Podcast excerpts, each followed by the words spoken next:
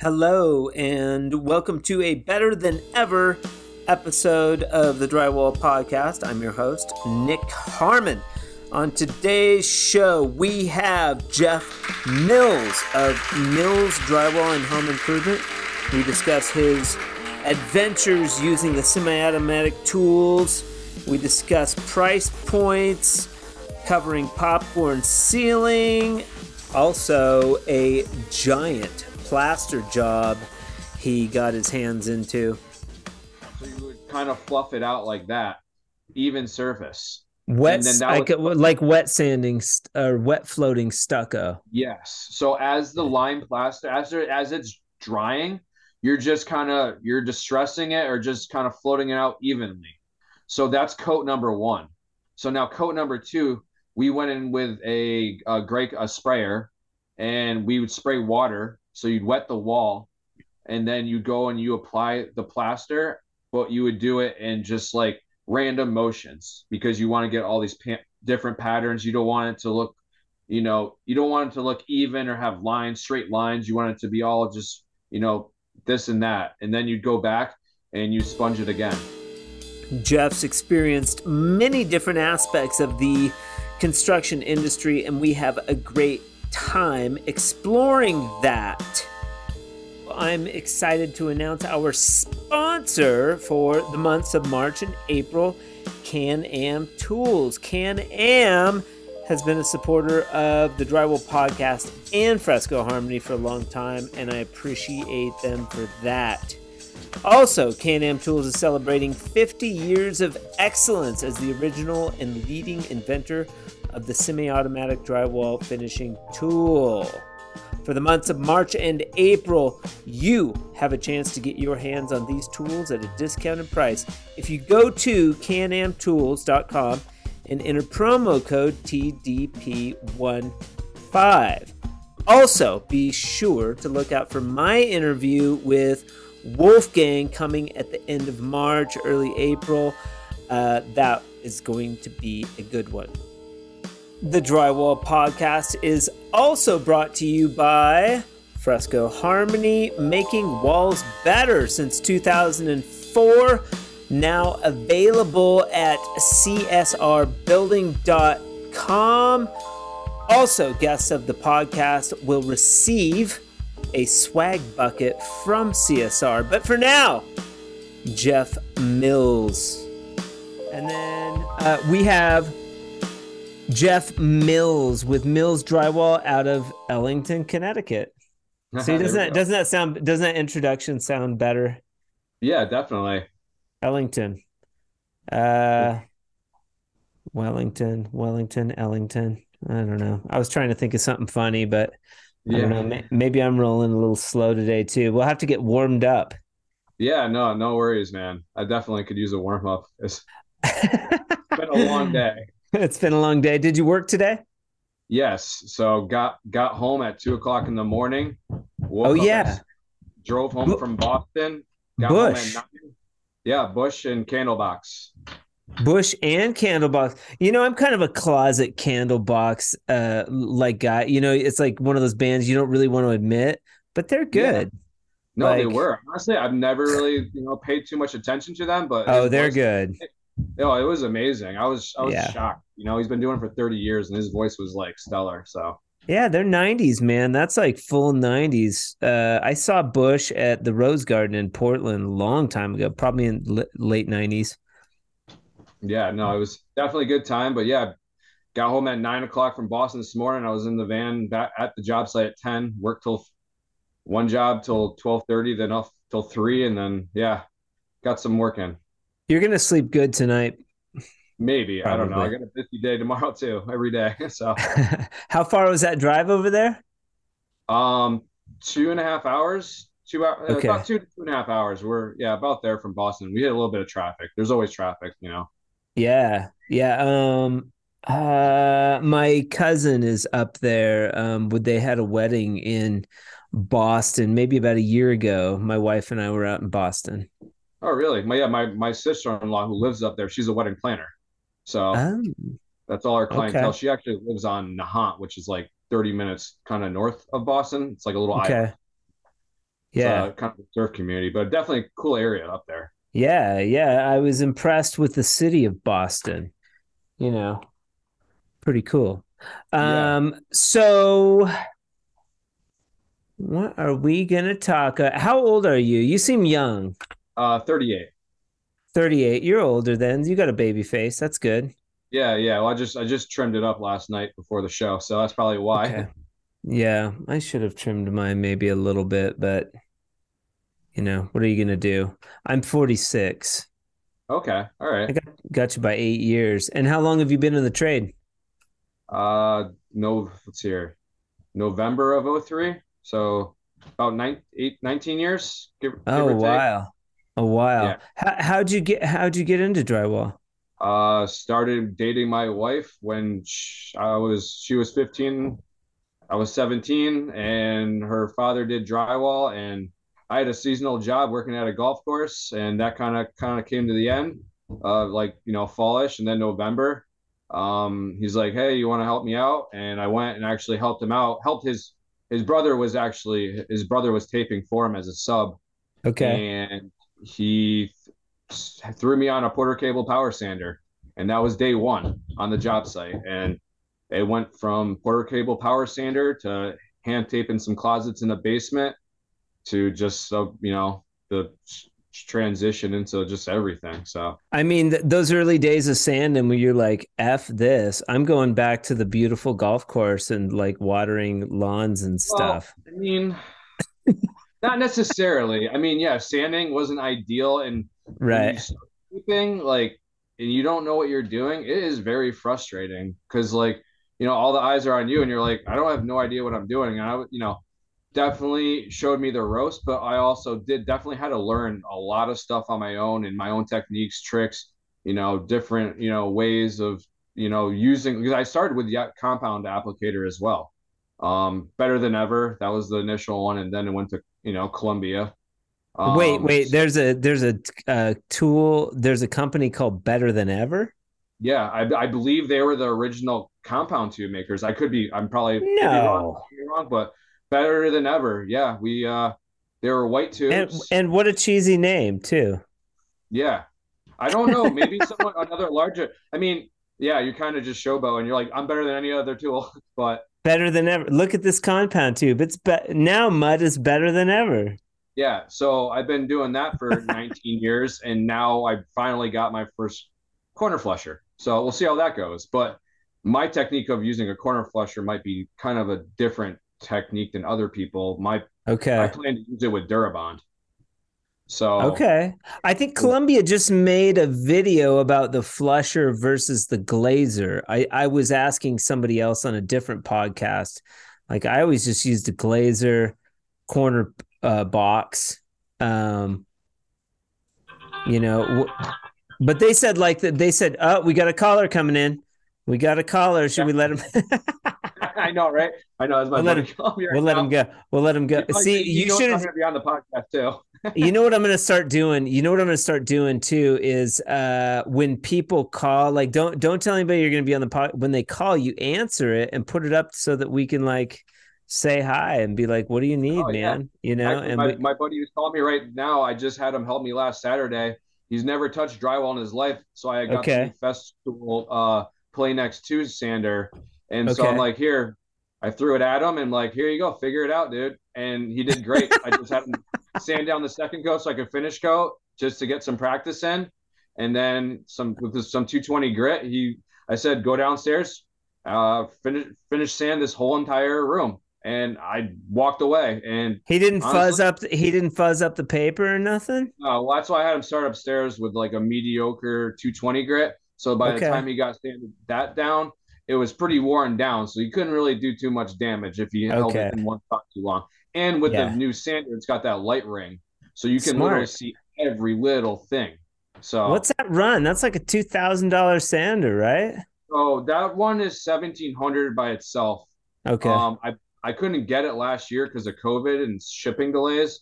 So I ended up last January. I got the AC 36 with the fixed um pulse or the fixed Festool sander, not Okay. the one that breaks down. Um, because my one I had before, I had the original Planex, and I got to send it out to get fixed. So Okay. I've been slowly transitioning and whatever. But yeah, so yeah, it's about 20, I think it's like 2,400 bucks for the whole setup. But honestly, it's, it's amazing, you know? Yeah. Well, you started with a power sander. I didn't realize power sanders went back to 03. Um, Oh, yeah. you know, I was just using the pole, you know, yeah. they give well, you actually, like what we were doing with the power sander, other than sanding, was we were, we were, you know, my father in law, he would go and he would spray master hide on as a, as a primer for the entire house. And then we'd go back with a hundred grit on it and sand it down so it was like smooth as glass. okay. So kind of like maybe kind of similar to a, today's level five finish with some of the Mark Five sprayers. Okay. Um, I don't see too much of that on my end, but that's more in like the kind of the commercial world around here. All right. And that you were with uh, what was the name of that company? Well, my father-in-law's company was just DuPont Drywall, but Okay. that was essentially him and subs. So basically, the way I run myself, it's just I do I, I do all the finish work, and I have a crew of subs that hang for me. But he had taping subs and hanging. Um, so I, I was with him for like eight years. And you do you you guys don't do any texture over there. Um, we had popcorn texture initially when we first start when I first started. Um, gradually over the time, you know, that got phased out. Uh, so pretty much everything around here is smooth. I would say the last texture ceiling job that was new construction was maybe five years ago. So I haven't seen it since. You know, some people, you know, will pat try to patch it in, you know, here and there. I just tell them like, I don't, we don't do that. We're just gonna take it all the way down and smooth it out. you know? Yeah. Yeah. And how did you hear about um the how did you hear about the drywall podcast? Was it the Uh, drywall podcast or was it the fresco harmony first? How did how did you find out about me? I think initially I found out about you on Instagram. Okay. So that's right. that started out the Fresco Harmony. Okay. Um, but then I'm to be honest, I kind of fell into the drywall podcast like last end of last year. Um, and I'm not sh- I, I I don't know, like I listen to podcasts all day. Like I work Oh, okay. pretty much 99% of the time. All right. So I have my AirPods in all day and I listen to all sorts of different podcasts all over the place. when you're not listening to Bush and Candlebox on Yeah. repeat. Exactly. Great exactly. greatest hits. Well, you know what? I, I listen to podcast information when I'm at work, but um when I'm working at home, I listen to music. I don't know Oh, why. okay. It's kind of like I feel like I'm learning when I'm at work because I'm you know I'm just you know I'm taping. I'm here. I'm in the zone. I'm just kind of Smart. because I you know it's just going through the motions, just doing the Yeah. same thing every day. And that's why I try to bring some information through my ears with the Smart. Uh, I, yeah, I drive around a lot because like my guy's on the job, checking out jobs. I'm picking up materials. I'm doing this and that. I was in the, you know, it, you're probably the same way. I was in the truck for, you know, an hour and a half, two hours this morning, you know, alone. I listened to the entire last half of a podcast. Now that I'm doing a podcast, I listen to the old podcast. I sort of critique myself, which is another we- weird aspect of podcasting. But uh, you know, I'll listen to the try to listen to the podcast subjectively and listen to what you know. I'm saying likes or you know, uh, like little ticks. We have like ticks and things. I'm trying to like weed out or Okay. how I'm asking the question or if I'm talking over somebody too much or letting them talk. You know, um, it's weird. yeah well I, yeah definitely i mean talking to people every day like i've never done anything like this so i'm already like initially i was nervous but i'm like i'm just so like No, it's talk to cool. everybody i'm like four like two three four jobs a day sometimes and i'm talking to customers clients contractors Yeah. builders even last night at the concert my wife and sister-in-law got up and went to grab a drink and i'm sitting there and i just was like i looked over at the people next to me like hey what's going on guys just started Yeah. talking to them Like, Yeah, you seem like a pretty nice guy. oh, Um, you. tell my wife cool. well, you, you have to tell my wife the same thing. okay all right all right We'll We- we- trade. We'll trade. Yeah.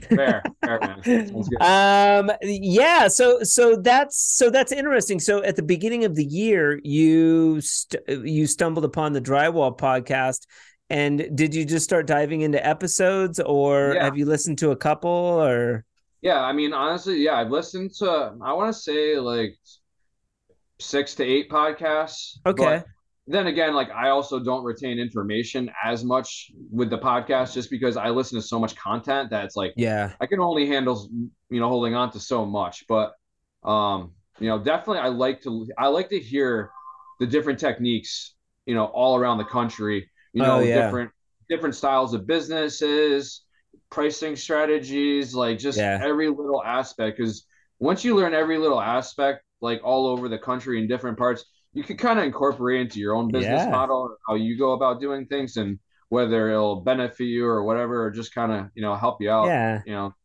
It's interesting you throwing your buddy to the wolves with the sander like out of the gate. Um, you know, there's a little bit there, but also remodel work talking about uh, you know, Mudman Dan. Um, there's a couple people that I've had on that do specifically that. They make money doing like just patching. You know, they're yeah. like just patch guys, you know, they match texture, whatever. Um, you know, that's kind of that's kind of interesting to me. Now, you have guys that kind of specifically patch guys, or will they do like big jobs as well, or they focus on one or the other? All kinds. I mean you know you seem like more remodel orientated but you would probably do a new construction project it looks like you've got a little remodel going on behind you there. Yeah this is the two year finished basement project. So dude come on man. All you got to do is you know it's like always the the drywaller's house that needs like you got like exposed yeah. studs. Oh yeah no this uh, well this has been a two year project and it just it's getting a little out of hand because it started with the framing and now I'm wiring the whole thing with speakers and like of just, course yeah. That's just like every i'm like i just enjoy i enjoy construction by itself. Like okay. I don't know if it was like when i was like younger in an apartment watching too much hgtv and like but i actually do it's a passion project for me. Like the drywall the day to day like you know i like that i do that every day but like when it comes to other avenues of construction, I like to get my hands a little dirty and try to figure stuff out. Okay.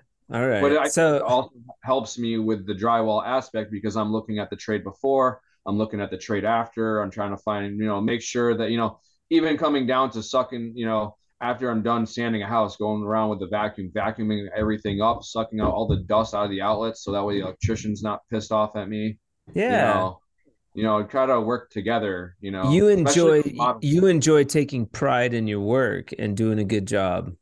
Yes. Yeah. Yes. that's part of it. Well, i think like i mean lately it's like a lot, there's a lot of guys out there just running through the motions and like you know i'm getting a lot of new like contractors calling me based on they're not happy with their previous guy because they're like yeah. if they're focused on the big jobs and the money makers and the smaller jobs are standing by the wayside and they're just not taking the time or the you know or what it takes to get perform a good job or a good product on a small job. But don't you make just as much money doing the small jobs? It's like you know you're yeah maybe you have to run around a little more I, but you you I probably can, make a premium you charge a little more for the smaller stuff. Uh, i'm consistently around the same number every aspect uh, like everywhere. So okay. i kind of I, I'm more. I'm not like really by the square foot. I'm more okay. like with the prices of material and the jobs and like like I'm not like I did a couple 250 sheet houses at the end of last year where it's like all right 250 sheets. You know it is what it is, but like you, you it's it's all new constructions, new framing. Yeah. Mm, you know, when I'm doing renovation, I'm patch and match. I'm doing 40 sheets here, 10 sheets over here, patch, tie this in, skim out this. So like I kind of just go labor and you know I do my labor price and then margin on material, a little margin on material, and you know kind of margin on labor as well in case I run into a situation where I physically can't touch the job and I have to subcontract the whole job out. That way, okay. I still I have some money coming in a little bit still, so I can you know yeah. make it work for me. Interesting. And you just have the one guy. How many employees do you have? I have zero employee full time employees. I yeah. have two to three different hanging crews that hang for me, and then I do all the finish work myself, everything. Um, and then once in a while, I'll get a, you know, I know a bunch of tapers, but pretty much everyone out here, everyone is either union working for a larger company, or owner operator. So there's not too many finish subs as much anymore around here. You're a scab. So You're just a scab. Yeah. I mean, dude, it's it's tough to get help. Like every you know, it's tough. Yeah. You know, right yeah. For the smaller renovation jobs, it's you know, it's just do it yourself kind of. So you're like, I'm gonna I'm gonna hire my buddy maybe and throw him to the wolves and see how he does. Yeah, pretty much. I'm just like, you know, uh, you got to figure it out, and I'm like, I need help. So I mean, he's just running a power sander over the walls and this and that. I mean, yeah, you're looking and there's technique to it, but at the same time, when I'm using that power sander, I'm just moving it in a certain direction, and it's you know with the 220 grit, it's just sanding it down just a little bit. So I mean, almost anybody could do that. And sure. once you get done doing that, what I do is I go back, I, I pull sand the corners, both sides. I have my paper set up with a sponge sandpaper. I think it's from, I think it's from CSR actually. I got through Amazon. Okay. Um, Circle, I think it's Circle brand. Um, okay. And sponge back paper for the pole sander. So I cut that down. I pole sand both my corners. And What's what's sponge back paper? So if you use a traditional pole sander and you throw it in a corner, I've usually finished with all plus three, which is super light. Yeah. So if you go back and you use a pole sander, you're gonna end up use leaving a ridge where okay. that edge of the pole sander is. Yeah. So with that sponge back paper, you're not getting that ridge. So okay. it basically cleans up the corners enough to the point where I can just run through it with a light and a block and a sanding block at the very end just to check all my work, make sure everything's perfect. Have you tried out the Spy Sponge? I have not. I just interviewed Jake Creeley with the Spy Sponge. Okay. All cool right. guy. Cool guy. He's up in your area. Is he? All right. Yeah. I'm gonna have to check yeah. that out because I mean, any new sponges. I mean, sponges have kind of been the same for. I mean, I don't know how many years. You know. I yeah yeah I don't want to bash any, but my guy Jack just tried him out. He what he didn't have favorable, but we don't what we do is a little different than you know sanding the fresco is a little bit different than sanding like a you know you know uh, really spot sanding on a large area you know level 4 level 5 that's a little bit different. I would be curious but he holds two. He holds two sanding sponges you know um it's interesting a very cool story though yeah no i definitely have to check that one out He's got like 80 some guys that works for the really? that work for him. Yeah, he's got a huge company. That's see, I I don't know. It's the the large company thing. I feel like I struggle with that. The concept yeah. of, to be honest. I mean, I've worked with so many different like contractors over the years, guys that are solo, guys that have payroll employees. Yeah. Feel like a lot of the you know, a lot there's a lot of guys milking the clock, a lot of guys just talking shop, not really getting much production done. And that's just that's just scared me so much just the waste aspect. So that's why i just like i don't know. Yeah yeah. Different.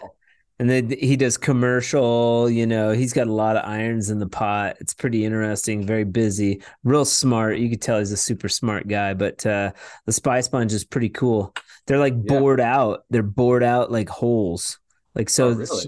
so the sponge is still in the holes like you okay. and then when you put a light in, you can put one, two, or three little lights. They're about this big. And, you know, some people want less light, some people want more light. And then they're on a rechargeable battery. Okay. And then you, uh, you know, you do your sanding and you've got like it illuminates ahead of you where you're standing. Okay. So it's cool. similar to the Festool with the light ring. Yeah. Yeah. Yeah. And you, you probably, you probably like that light ring, huh? I do. Yes, it literally shows you every single thing. Like you, it, it shows everything, like above yeah. and beyond everything to the point where it's like a little overkill, but it ultimately makes sure that you do the best job possible. You know. Right. Right. Yeah. Um, my wife's uncle, who I started, like I said, that story of initial starting the drywall, um, with the Porter cable and start taping. My wife's uncle just actually came out with a pole sander in Canada um, I'm not sure if he brought it to market, but he he had it created, had molds, had it all done up, and oh, that wow. was a pole sander with a light ring, and it actually had like a Milwaukee M12 battery that you would plug in the bottom of the handle. Um, Interesting, and that and yeah, I don't know if he got to market. I'm not sure. I haven't seen them in a year or so. I mean, bringing any product to market is uh, really hard, and then and then not just bringing it to market, but you know, then you got to deal with sales and you got to sell that Yeah. shit once you get it to market, Yeah. man. That's that can be the hardest part, you know. Yeah, well, you're you've really dove down that avenue, so you're you're there. It's like, uh, yeah, you have to like love it. You ha- it ha- it ha- you have to be kind of passionate about it. It's really challenging in the drywall Yeah. space. I mean, you know, I think it depends. Uh, you know, Jake's had a lot of success with the Spy Sponge because it's so self-explanatory, much like the the light ring around the Planex. It just makes sense, you know. So Well, any any any product that could help with efficiencies and just kind of make sure that the job gets done a little faster, and Yeah. you know, they have the best product. You know. yeah, have you done any like Venetian plaster type stuff up there? Yeah. Well, I like I um I did about a year of Italian plaster. Oh um, wow, a bunch. a. Yeah, it was a lot. It was I think it was a total of I think thirty thousand square feet of Italian Ooh. plaster. Shut basically- up. So I did all I basically what the situation was is my painter, he was uh one of his clients, very wealthy client, um Okay. bought, you know, a 4,000 square foot home in uh Simsbury, Connecticut. They put a 4,000 square foot addition on it. It was all like post and beam. They ground down all the poly that was existing. And basically, um, I didn't actually do the drywall on the job. Um, Okay. there was another drywall company that came in. The whole entire house got demoed. They went in and re-drywalled everything. They had tear away in between all the posts and beam. Like every single room was posted like crazy amount. It was like insane. I think they were grinding poly for like three months. Okay. So um they came in and then we started what does that mean? What does that mean grinding poly? Like the polyurethane that's on the beams, like the the sealer. Oh, okay. they had to go in with like a smaller RQ Festool, like six inch grinder or sander, and literally sand all the polyurethane off all the beams Okay. entire house. Did they like, restain? Did they restain? they they lime washed them and then cleared them. Okay. So Neat. yeah, so once the drywall is done, then we brought these bags of uh um domain Italian plaster. Okay. So we went through, I don't know, four or five pallets. yeah. Um, and basically the the finish it was aggregated aggregate, kind of like a stucco style, but like an aggregate uh, plaster. So once the dry once the drywall was all sanded, it would all get quartz primed, and then what the technique was, we'd go. what does that mean? What does that mean? Quartz primed. It, it's a specific primer that they recommend. It's a quartz primer. I'm not Okay. Sure on the specifics of it, but Okay. it's like That's fine. it's like harder than nails, you know. Okay. so- the quartz. The quartz makes that primer just super strong. Yeah, exactly. Okay. So that any surface that got this Italian plaster got quartz prime prior. why do why would you quartz prime? Is that for bonding? I would assume so. A sealer, bonder. Like I said, I kind of went through this process via my painter, so I'm not entirely sure. So your So- painter, wait, your painter was like, uh, told the homeowner, "Yeah, I know this guy. I don't know anybody that does plaster, but Geoff could do it." Yeah, well, kind of. So he had he had a two to three man crew, and I do so much skims. I do so much popcorn ceiling, removal, Yeah. so much skim coating, skim coating walls. Like that's what I was doing, helping him. out. You know, he would call me and be like, "Hey, I got a skim coat job. I got coat okay. And then he calls me like, "Hey, I got a year of skim coating," and I'm like, "Oh, all right." so basically, it was How do you bid something like that? Though you've never done it, did you just go hourly? yeah, I did square foot price. You did square So- foot price. Did you jack Yeah. up the square footage price on that? Did Um, you no, did you see I- what other people were charging? Yeah, well, I, well, you go online and you kind of see like plaster pricing around this area because I mean, you don't have too much plaster work around here, but you go like Okay. Boston, Rhode Island. I hear there's much more up that way. But Okay. you kind of just check out some plaster pricing, and so basically, I have I have my own square footage price for skim coating ceilings and skim coating walls. So I kind of just based it What is that. it? What's your square footage price for skim coating walls and ceilings? Uh, three to four dollars, depending on average. What does that So- ent- what does that entail? I'm going to back up a little bit. Okay. All right. So say someone so someone calls me and has got like, you know, thousand square feet of popcorn ceiling. Okay. Now, depending on the situation, because popcorn ceilings can be there's so many different variables. You can You know- scrape them. Pretty much, you can scrape them, or you can go over the top of it. Right? You can encapsulate. Depending on whether the drywall was primed, whether they mixed paint in with the texture, or whether they primed before and then texture directly over the primer. So there's a kind of you know, and then How do you lot of- know? How do you know though? we do test areas. Okay. So if you like go in, um, you know, I just did one befo- like an hour ago. okay. So the guy's like, basically like it was a small bathroom, but he's like, hey, um, probably could sand it right off. So I started trying to sand it, which the Festool. So I got 80 grit. Try that out first. If- If that doesn't work, go to 40 grit. okay. Um, see how that comes off. If it's just taking the tips off and it's not been pro- uh, sanded or painted before, most likely it, it- they mixed the uh, paint in with the texture. So now, Oh, okay. so now it's kind of created a more harder surface or a better bond to the drywall. So in a situation like that, I will just sand it. Whatever comes down, comes down. Scrape the tips off. I'll skim it tight with Durabond 90 or 45 or whatever, and then go over it with regular mud. But Why don't you do the first preliminary coat with re- uh, regular mud? Why do you use a Durabond on the first coat? it will fill in any like you know a small ceiling. It takes you know 10 minutes just to skim it tight with Durabond, like real quick. I mean, I'm Okay. talking like a six by eight ceiling. So you nothing- could jump on. So you could jump on the second coat quicker. but not necessarily. I don't do all that in every situation. The smaller jobs, I do that. But Okay. usually on a larger job, say a thousand square feet, once I kind of figure out what I'm doing. So say I would say Yeah. traditionally, stuff's been painted over here like a hundred times because most of that texture is from the 70s or 80s. Yeah, yeah. Um, It's full of So that- asbestos. It's got asbestos in it. yeah. So it's been painted over. So I like to leave that alone. So usually I'll just take 80 grit or 40 grit, like I said. I'll sand whatever comes off, comes off, and then All I go back and I go over one skim coat of plus three, so the blue top, Yeah. and then I sand that down, one more coat, and then a final sand. And that's it. And then See all those all those jobs you could be doing Fresco Harmony. I know, I know. but we gotta. I see. Hey, Everyone here- wants, hey, you want to know a secret? That's what we do. That's what we do here Yeah. in Albuquerque. yeah. Popcorn jobs. I'm like, oh, well, that's a moneymaker because I'll even like my price because I'm at four bucks because you don't have to paint. You just run your sealer. So Well, I'm that's the other charging. I sometimes I'm coming in less than you, and they're getting Yeah. like beautiful, like plaster looking ceilings. Well, that's it because I have to, if I'm at three, four bucks a square foot, and that's based on, Yeah. you know, say a minimum of I don't even know 500 square feet or something. So if it's I just one- have a minimum. We do a minimum price of okay, you know twelve hundred dollars. okay, all right. You know, so usually a lot of times they'll be like, all right, well, once it's done, then I have to bring in the painter, right? And it's like right, I can I can get my painter, you know, which I would just add a like maybe like a 10% margin on.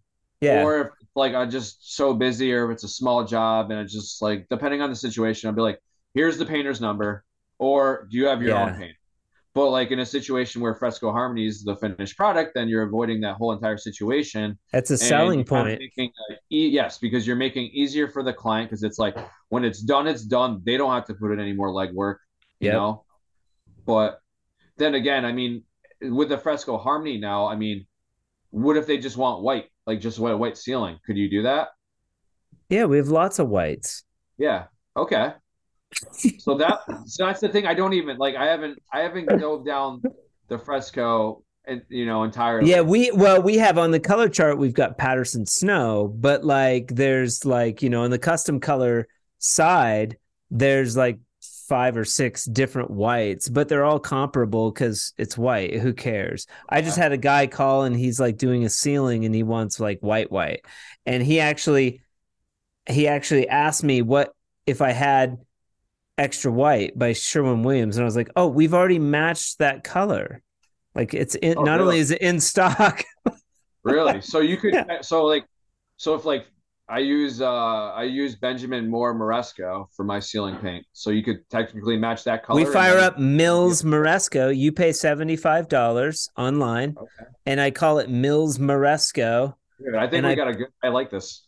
I put it under. I put it on our custom color page, so you get a color named after you. You get a color pack. So for that seventy five dollars, you get three a color pack that mixes three and a half gallons of material, and then mm-hmm. you get. I'll even because I have to make the color and test it with the swatch. I make an actual physical sample. You get all that. I send it really? all to you for 75 I, bucks. I love I love Done. this idea. I love Done. this idea. Dude.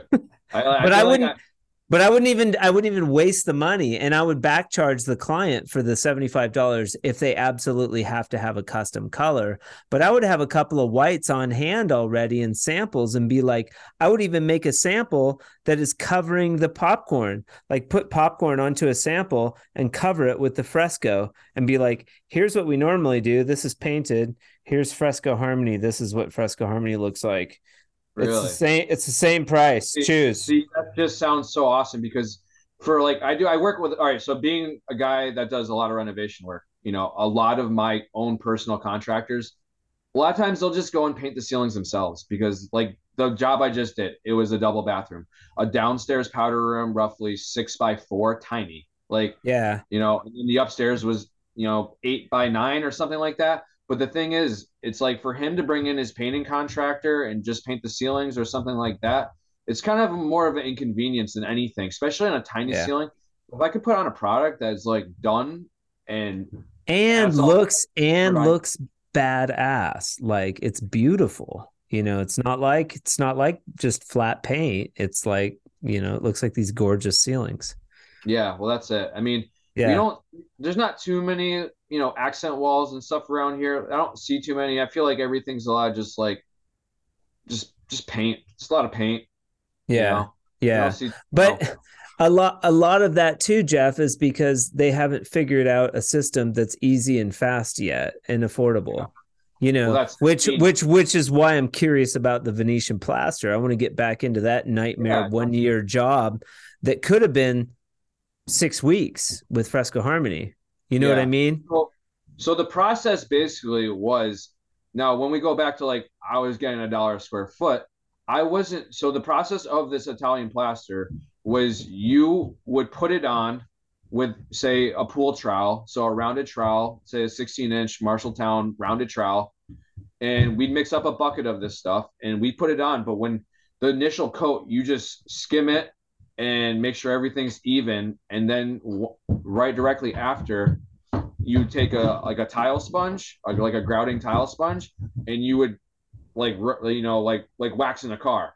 So you would kind of fluff it out like that even surface. Wet like was, like wet sanding or wet floating stucco. Yes. So as the lime plaster as as it's drying you're just kind of you're distressing it or just kind of floating it out evenly so that's coat number one.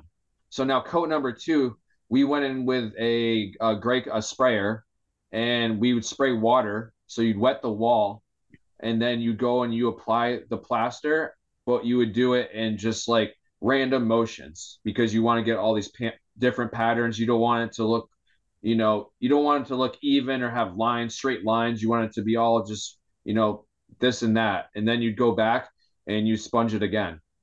Was it smooth when you were done, or did it have a little bit of texture? No, I had a, it was yeah, it was definitely texture. It was all aggregate. It was just like a sand like a sand aggregate. Was it bumpy? Um, no, it wasn't bumpy. It was more. Uh, it was like smooth, but it was just like a sandy finish. But Weird. it had all these different distress marks. Okay. Um, because we have there's i sell i'm actually just shipping off today. Like we have little quarts of fine silica sand. It's 60 it's called industrial 60 silica sand. And you yeah. can mix that with a batch and get like a sanded finish. It's very yeah. subtle. And but i always like i always go back to smooth because people are like well can you do like one color underneath and then do like a skip trowel over the top and then seal it? And it's like yeah you can do that. But i I think at the end of the day, people like smooth. You know, they don't want. Yeah. So this texture. actually, we we we did actually compress this with trowels after. So okay, it would have some texture to it. So the process was, I would go and I would skim out all the walls. I would put the product on the walls. Okay. Then there'd be another two guys behind me, which these two guys were they were painters, and they would be there with a sponge, sponging it out, and then another guy would be taking a trowel and compressing it in all different variations and burnish marks and burnishing essentially. Was that like Um, the was that the prima donna plaster guy? Uh yeah. You did have a token. You had a token prima donna plaster guy there with like a nice shirt and like you yeah. know. Well, no, it was it was a it wasn't necessarily a plaster guy, but definitely a prima donna guy. cool.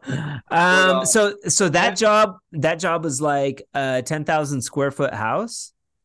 Yeah, it was eight thousand square foot house. But then Okay. on top of that, then halfway through, they're like, you know what? We're gonna pull all the trim on the entire house. So they pulled all the trim. Um, so there's no trim going in. So now I'm flat taping, I'm flat taping to the the floor, and then we're going, we're doing plaster all the way down to the floor, and then all the windows had this little like Wait, did that Like- jack up the plaster that you had already done though? Because now you've got like a patch basically. Yeah, so you can kind of blend it a little bit, but it definitely we this the trim package basically got pulled within like a month or a few weeks of doing it. I'm like, we were here for a year, so like we would do Yeah, it in fa- That was right at the beginning. We'd be over here while the you know the other the other drywall company's finishing up this room. Like it was like it was a crazy project. And Yeah. then then we started doing the hood for the what the for the stove in the kitchen. And then we started plastering all the built-ins. And then we started plastering all the stringers and risers and all the stairs. And then we got done, and then the humidification system crapped out one weekend, and all the plaster that was quartz prime that was on any hardwood surface, such as the stringers and risers, all failed. I'll bet the homeowner was pissed. I mean, it was just one of those things where, you know, over drywall, yes, it was fine on a wood surface, you know. I mean, the wood, you know, if the humidification system goes down and then all of a sudden the wood shrinks up overnight over a weekend and then You know what? cracks. Mud mud would not have failed no. over, over the wood. Well, I mean, I don't. I I've mean, done it. think- yeah. Well, I mean, I don't. It's a thing. Why didn't you guys drywall over the wood? Oh, because it was all it was all the all the stairs. Like it was this this everything. I mean, the, all the stairs were plaster. I mean, all the stringers and everything. Crazy. So like you take a traditional stairs that are in any home, and you then all of a sudden you're instead of painting the risers and stringers, you're we're going over with plaster and creating like false Okay. edges and rounded edges and like cool. it was yeah, it was intense. And then we got you into- could you would crush it with fresco, dude. Yeah. So I mean, we did that, and then from there we did some other black uh plaster in one room. It was called Nero. Okay. Um, and then the last phase of it, which was beginning of last year, that was this wet on wet plaster, which was the master sh- uh the guest suite, shower, bathroom, everything. And we plastered the floor, the thresholds, the wall, every single thing. And this was like a different technique. This was more of a leathery, like black charcoaly finish. It was really cool, you know. And yeah. it had, like um the interior designer came in and they had all like copper, you know, fixtures and this and that, so that that would pop. But I mean, everything got lime seal lime sealed, I believe. Um, like I said, I didn't. I was I was applying a lot of it. The bathroom did entirely, but it was a kind of a once in a lifetime experience. Were you the leader? Were you like the front man on the job? No, no, no. I was I was the guy putting the stuff on the walls, skimming it out. But you know, we had everybody on it at first, and then as it transitioned, sort of the you know the later phases of the projects, started me and one guy, um, this guy Brian. Um, we would go and we we tackle aspects of the plaster. Like there was a in the built-ins in the living room, there was a there was a stairwell, and that had like a fake um, arched uh, door that was also like a built-in. So it was a built-in door, a hidden door essentially. And we would go and plaster that, like a hidden door, you know, stuff like that. Cool. And it's cool. I took pictures of everything, every like I do Yeah. a lot of actually the job just so I can kind of remember it. But you Yeah. know, did you have the- did you have an inkling after that job was like, oh, I'm gonna go sell this stuff, or was it like, okay, That's enough plaster for now. So I'm gonna go yeah. back to doing drywall. that's why I really wanted to get the, into the fresco harmony and like even remodeling my own home. You know, I thought about like this basement where I'm in right now. My Yeah. plan was to do this. I was gonna do like a shiplap, you know, exposed like natural wood bottom with just like a little chair rail, and then I was gonna do Italian plaster on the top half. But the problem is this stuff's a hundred dollars a bag, and it's you're spending it's you're paying about a dollar a square foot for like the product. So and you're doing two coats, so you need to do two dollars a square foot for just material, and it gets shipped from Italy to Texas up here. So, but and not even just that, that the wet on wet, the like the bathroom plaster I did that was like leathery finish, that stuff was a thousand dollars a bucket. Woo!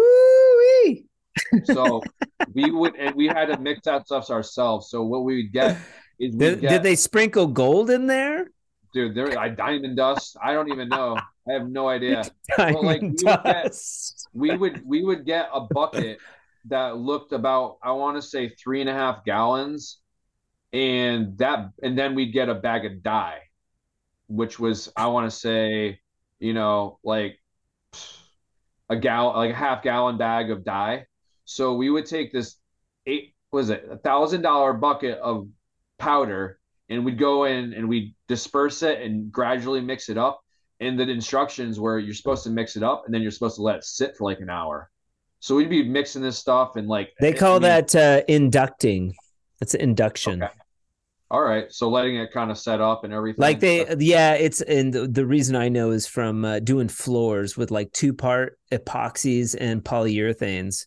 You mix them, Okay. you mix the hardener with the poly, and then you let it sit for like twenty minutes and chemically bond or whatever they call it Yeah. indu- induction. okay, all right, that's cool. Yeah, because I mean, like you know, we were learning about this product while Yeah. we were doing it, you know, and I, you know, kind of one of these things like, you know, we're doing this this bathroom that could have potentially costed thirty thousand dollars in just wall and floor aesthetics. The wall Yeah. finishing, my guess, is right around Yeah, but Jeff, that's okay. You know, we're used to walls not costing anything. Somebody somebody wouldn't bat an eye to paying thirty thousand dollars for a fireplace return that was masoned or something, or you know, a, a beautiful marble countertop. You know, so it's a different it's a different perception. Like, you know, considering that, you know. Yeah. They could imagine how much farther your your money would go with a product like Fresco Harmony, where you're only paying 25 cents a square foot for your material costs. It's like, Yeah. and it's just mud and color packs. Hey, Nick, I need another 10 color packs. Like, that's Yeah. easy. I know. I got my color packs like right away, and I put them in the basement so they're in a climate controlled space. Just because I'm like, I can't wait to dive into those. But at the same time, I'm like, I'm just so busy right now. I just Yeah. gotta find a window of time, which Yeah. will most likely be when I got start another project on my own home, which I can't finish, Yeah. which will be gutting the the powder room again and Nice. restarting from scratch because I wa- that was one of the first projects I did when I moved into my house. I'm like, I'm not really content with it, so let's. So my wife's like, "Can you paint the walls?" And I'm like, "Yes, I can paint the walls after I gut the entire thing and redo everything." But now I'm not painting the walls. Now I'm using Fresco Harmony for the walls, so that's my plan, anyways. So yeah, why not? Why not? Um, well, I got to create a product, you know, on my own to be able to like show my contractors and be like, "Hey, can we do this? Can you show this to like one of your clients?" Because I, you know, I probably work with like, diff- uh, you know, fifteen to twenty different contractors. Well, what you would do first is get, you know, get some masonite and make a, a couple samples. Masonite's nice because it's lightweight, but make a couple samples and that's what you show off. And that's what you could show your your uh because now it's not you're not waiting to do it on your house, you're just selling it. It's like Yeah. here. Well, that's You know- I definitely- I wanted, I, I would do the samples, but I'd also like to do one whole wall so I can show. Like, I was doing, uh, Definitely. I Yeah. I was doing. I started skim coating wall uh, ceilings and stuff for these interior designers, and then they're like, "Hey, can you like do a little bit of framing? Like here, can you do a little trim here? Can you do a fireplace round?" I'm like, "Yeah, sure." So I'm now I'm a carpenter, and I'm like, Yeah. then all of a sudden, now I'm doing herringbone accent walls with reclaimed wood from Wayfair. on a house on the lake. And I'm like, I'm a drywall contractor. How yeah. Am I, how am I here doing? Uh, they love you, man. They love you. They're still getting you for like 25, 30 bucks an hour. Oh yeah, no, not quite, not quite, but but um, but yeah, here I am, a drywall contractor, and now I'm trimming and doing this, and like I even own a small fence business, which is odd, but I do because I Okay. just know how to do it. So, but those interior designers, those are like kind of my number one thought process of like pushing this product because you know yeah, because you could start a whole business ar- around just doing the fresco harmony, and then all of a sudden you're not getting calls for drywall anymore. You're getting calls for specialty walls, you know. Yeah. And when you get a job like that Venetian plaster job, and it's all in fresco harmony, that's just a moneymaker. You know, I just see dollar signs like, yeah. you know, But I also, you know, I like to see that, you know, I want to see cool product in people's houses as well because I just feel like, you know, we're we're smooth walls, we're smooth ceilings. Yeah. You know, you know, you know, everyone like loves a good paint job, but at the same time, paint is just paint. You know, like in my own Yeah. house, I I had a big room, so I'm like, what do I do with this wall? I'm like, I'm so sick of paint. Like, I don't want to do a paint Right. accent. So I took some like I took some tongue and groove pine and I gray washed the whole thing. So I did a- awesome. so I did like a dark uh, walnut stain, wiped it right off, and then I did a two to one white to gray paint, uh, you know, with a little bit of water, and I gray wash it over, and kind of Okay. has fun, cool bluish hues. But I like doing stuff like that, stuff that's not traditional, and the homes are Yeah. here anyway. Yeah. Um, let's go back a little bit to to your technique with the semi-automatic tools. I think that's kind of Oh. interesting. Um, Yeah. you know, I see these dudes like uh you know, so you you'll use the con compound tube and you'll put mud onto the flat and then you'll like just hand string tape and then wipe Yep. it in. That's Yep, how I you do it. All the tape, yeah. You don't want to use a bazooka. Uh, I mean, yeah, all right. So let me give you a, like, I don't think it's worth it in certain avenues. I honestly was looking at Okay. my whole setup, but Well, what? A, wait, was- what about a banjo too? And then I'm throwing, I'm throwing a couple of options at you right now, but right. There's the banjo. What about the banjo? it's too cold. It's gonna freeze. I'm not cleaning it. Doesn't happen.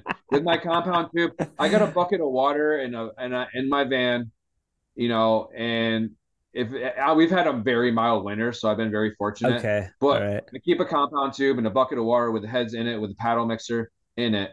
So what I do is in that compound tube, I, when I'm done using it, I'm, I suck the water up, push it back out five, six times, clean around the edge, and now it's clean. Now, you know, and I'll pull it out.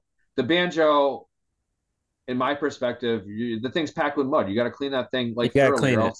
Oh yeah, you gotta clean it thoroughly because if you don't, and I I like I, I'm two, three, four, five jobs a day. So for me to keep clean tools like this, I don't have time for that. okay. So, for example, uh, yesterday morning, drove an hour down to a job. Um, wasn't a big job. It was a 16 by 8 um, room, uh, dental office, actually. Overlay the ceiling. So I brought the sheetrock down there. My guys, my sheetrock crew met me there. I brought in the sheets. They hung the sheets. You know, it wasn't a big job. Like I said, 8 by 16. There was Yeah, you know, six six sheets plus a bunch of patchwork. They were in and out of there in an hour.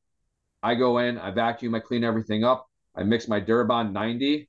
I go in there with my compound tube, my corner applicator. I suck up the Durabond 90 with the compound tube. I squirt it on everywhere, yeah. and then I put it. I put the. I hand lay the paper tape, wipe it all down, and then I one side the corners with Durabond. Then I go back, and like that. That part of it, I use the compound tube with Durabond. But I was in and out of there. I was out of there by noon. You know, three coated Yeah. jobs. I will go back Friday morning and sand it. You know, but it's yeah, so a little a little small for a bazooka per se, you know. but then I'm doing a 60 sheet job. I just been, you know, I'm, um, you know, a 30 sheet basement, and then I got another. It's an addition upstairs. So like that is a traditional way of me using my compound applicating tube. So you use the I- shit out, you use the shit out of that compound tube. Oh yeah. Oh, I've been using. Yeah, I'm on my fifth one, I believe. Okay. Why do you like the Columbia? What's that? Why do you do you use a Columbia tube? Yeah, I use a Columbia just based What- on Why do you like it? uh I don't know. I was like I said, the started with the better than ever, went through two of those, and then I don't know. I just kind of like I let. I got to get a picture of that. Yeah, better than ever. yeah. So then I just I was using I was using Columbia. What was I using? So I had a guy. He had a Columbia outside corner applicator head, and I bought it off of him because he wasn't okay. using it. So then I started using that as opposed to running no coat uh, corner bead through the hopper. That like I when I first started using the no coat corner bead, I run it through a USG hopper. You like the corner bead uh, outside applicator better than the hopper system? Yes, because once again, if you don't clean the hopper, it freezes, and then you're then what do you do? I I feel bad for you guys. You get so cold up there. Well, you know what? It was 60 degrees out. We're middle of February today. So I know, you know, and you know what? It we woke up two hour delay. There was four inches of snow in Albuquerque this morning. Really? No shit. So, yeah, it's dude, cold. I mean, it's cold it here now.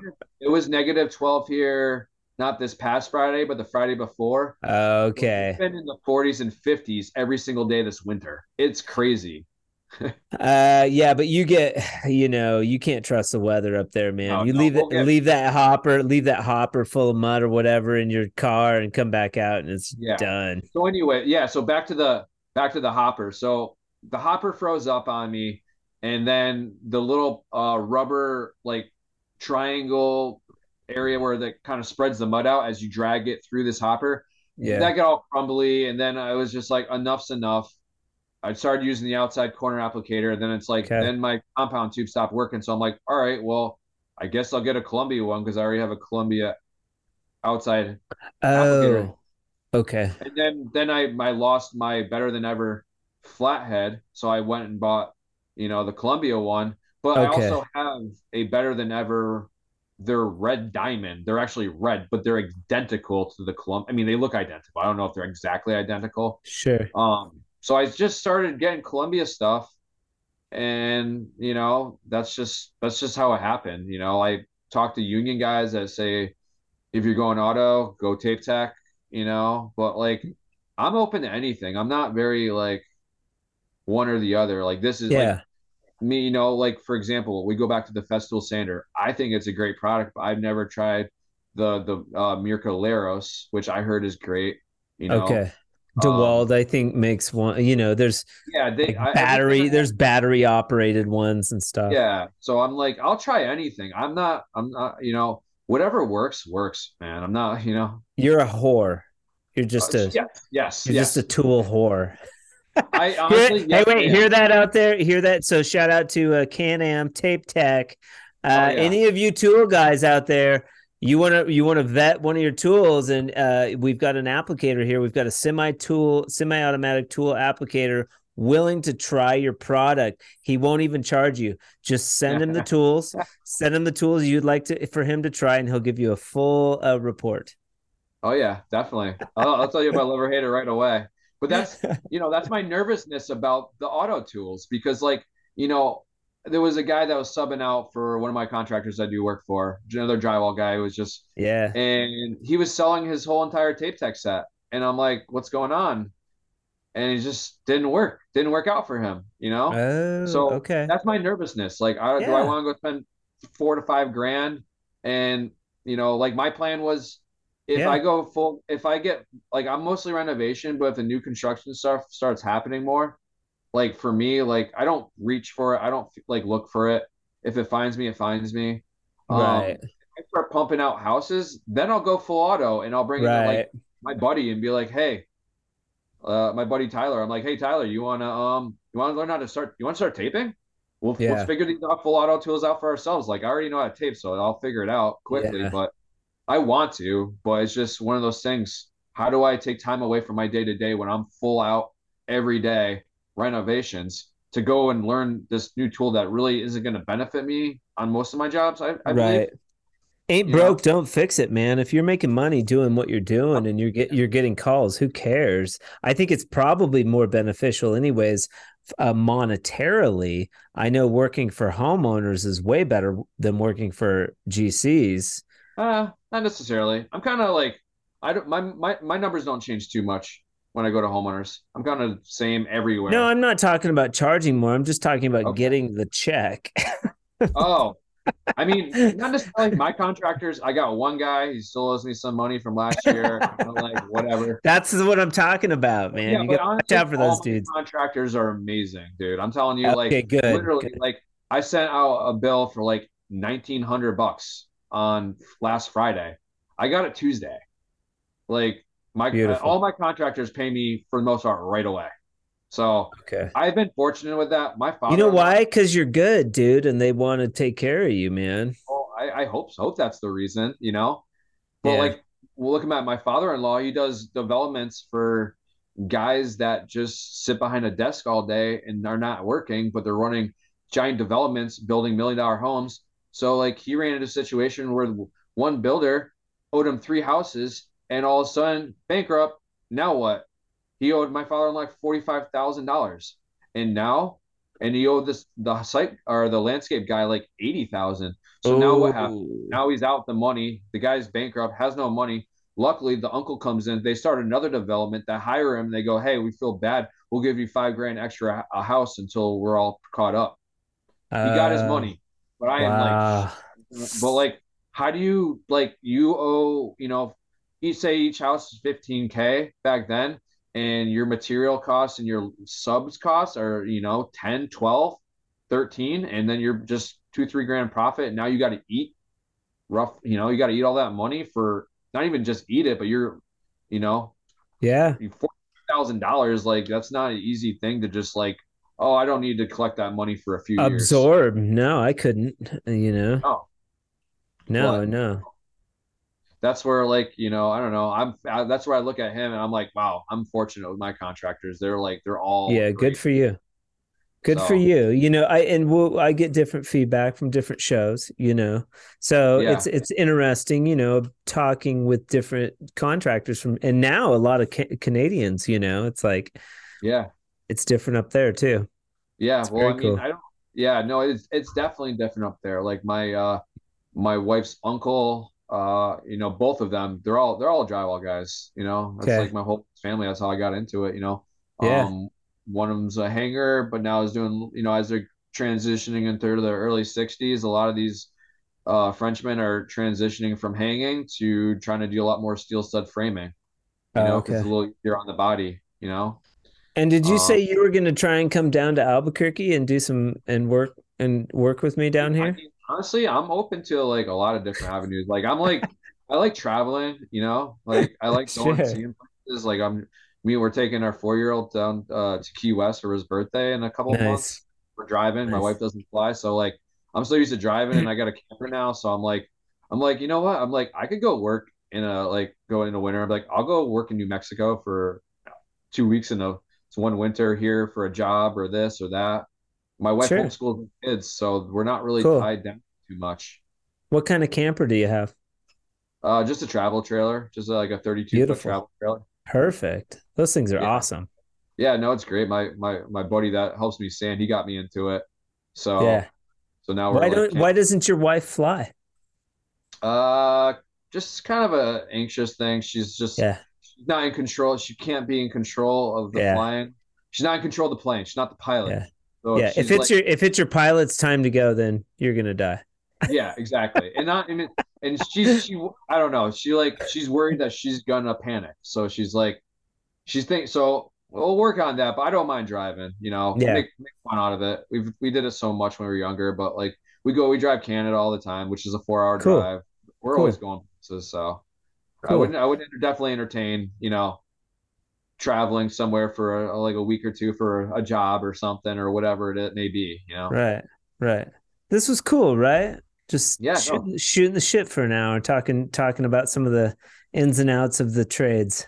Yeah, oh, and then I, I feel like I could do this like forever, to be honest. Like It's pretty I have fun. so much, I have so much information, and like I work You by do. myself all day, and then I come home and I start talking work to my wife, and she just looks at me like, yeah. "Stop, please, stop." No offense, Stop no offense, honey, but yeah, thank thanks, but no thanks. It's like I need a higher. Let's talk about let's talk about date uh, date night. yeah, Dale. Yeah, we don't. Yeah, we barely got. We got that last night. That was. yeah, that's cool. That's Yeah, like yesterday, it was like get up at 4:45, drop 15 sheets off at a job, meet my guys, they hang it. I three coat the job, go and check on the other job, make sure it's cleaned up, drive home, shower, drop the kids off, drive to Boston, party, two o'clock in the morning. come home, work till three, come home, shower. Now we're podcasting. Now I'm like, awesome. Tomorrow's another day. Just get it, man. Uh, G- Geoff Mills, Mills Drywall out of Ellington, Connecticut. Um, if you could put a uh, uh, saying on a billboard or a pearl of wisdom, I like to say, what would it be to instill inspiration uh, oh, wow. upon your your drywall uh, community? What would it be? What would you tell them? I would say better communication. Answer your phone. Text the people back. I feel like there's such a lack of communication nowadays. Good one. That I think open communication, like everyone's got their phone on all the time. You text a contractor and they take 24 hours to text you back. Yeah, that's like... bullshit, man. Like, like someone text me quotes, numbers, anything, dude. I like literally like I give numbers out. I'll, I'll someone text me for a number, I will literally stop what I'm doing and figure out that quote, and I'll get back to them within an hour. And honestly, maybe that's a lot of the reason why I'm so busy because I am I over communicate to the point where I feel like I annoy people, but there's a lack of communication out there amongst subs, contractors, trade to trade, trade before, trade after. Yep. You got to look out for everybody, and you get everyone's. You know, we're all just trying to make these houses nicer. You know, rebuild yeah. stuff. You know, that's a great so. one. That's the first one we've had about communication. I'm the same way. Uh, yeah, yeah. We're we're carrying our phones around constantly. Unless I'm busy doing something, I'll wait. Yeah but like yeah. I'll get back with the guy. You know, this guy, this guy texted me from wherever about this color.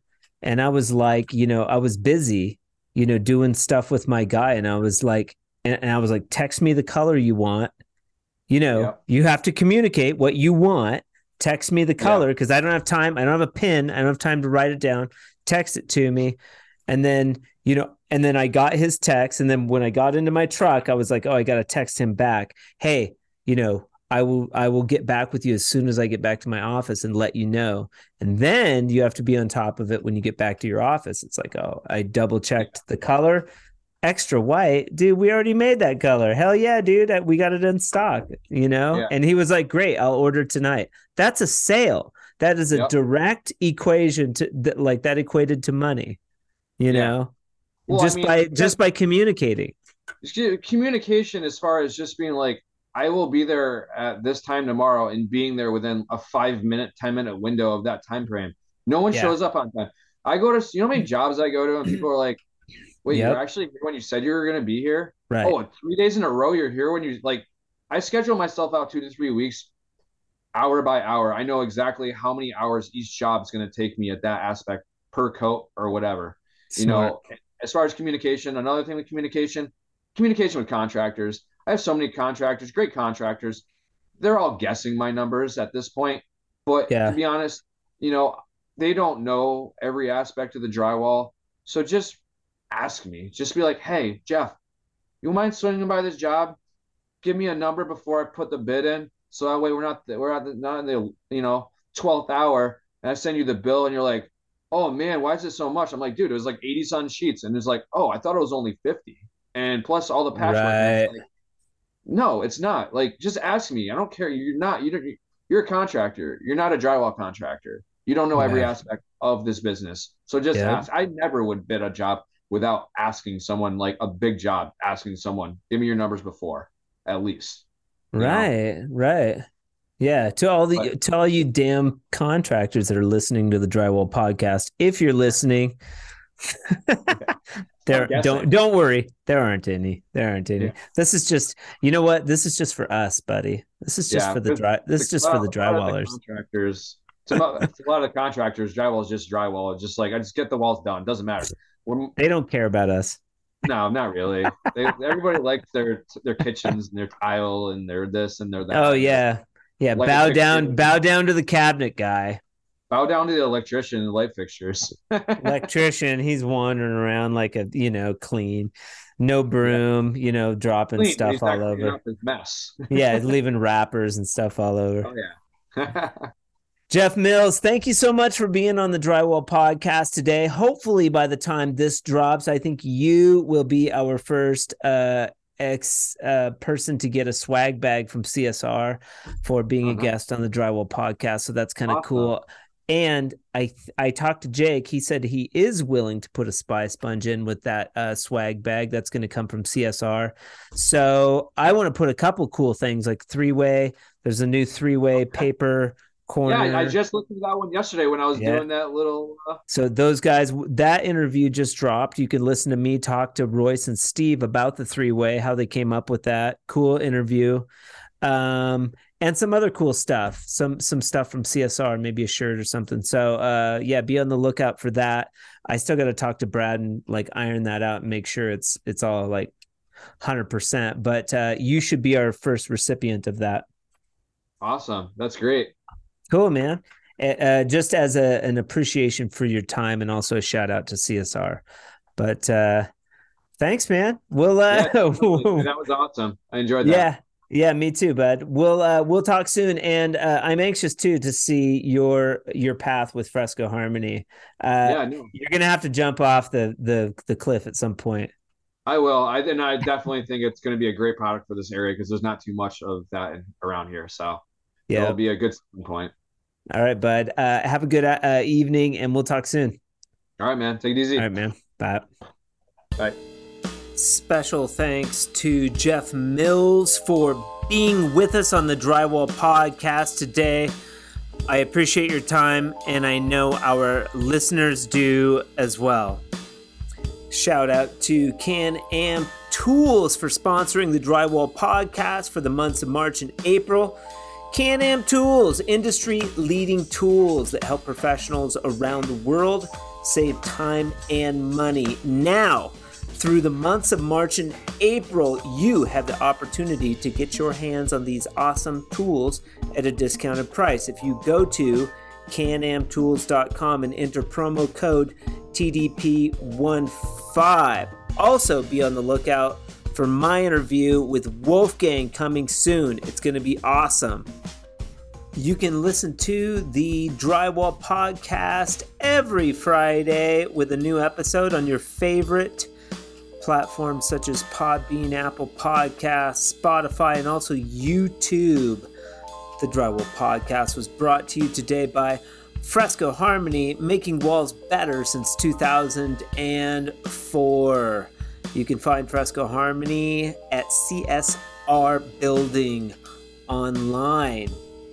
Guests of the Drywall Podcast will also receive a swag bucket, which is pretty cool. Uh, thank you so much for joining the Drywall Podcast today.